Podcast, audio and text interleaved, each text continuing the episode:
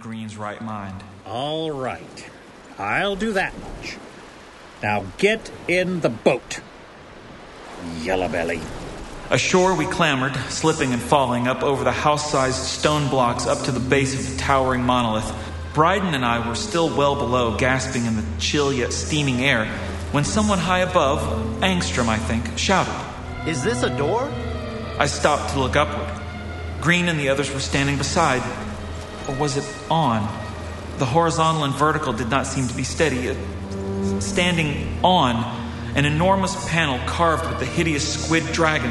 Don't open it! I started to shout, but I stopped myself.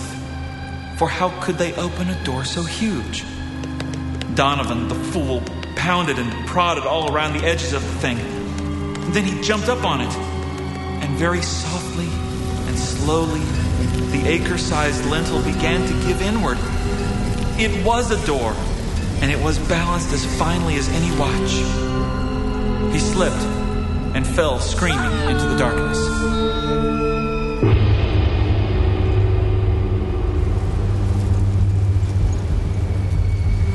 The opening was black with a darkness almost material. No, it was material, bursting forth like a blast of black wind, darkening the pale sun. The sailors fell back from the noise, the blackness, the stench, except Green, who stood where he was, stupefied or enthralled.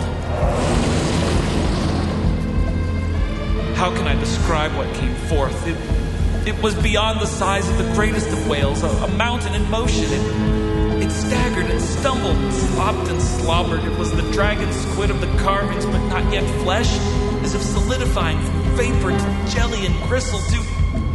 Oh, lunacy and nightmares! A star spawned abomination come forth to reclaim the earth!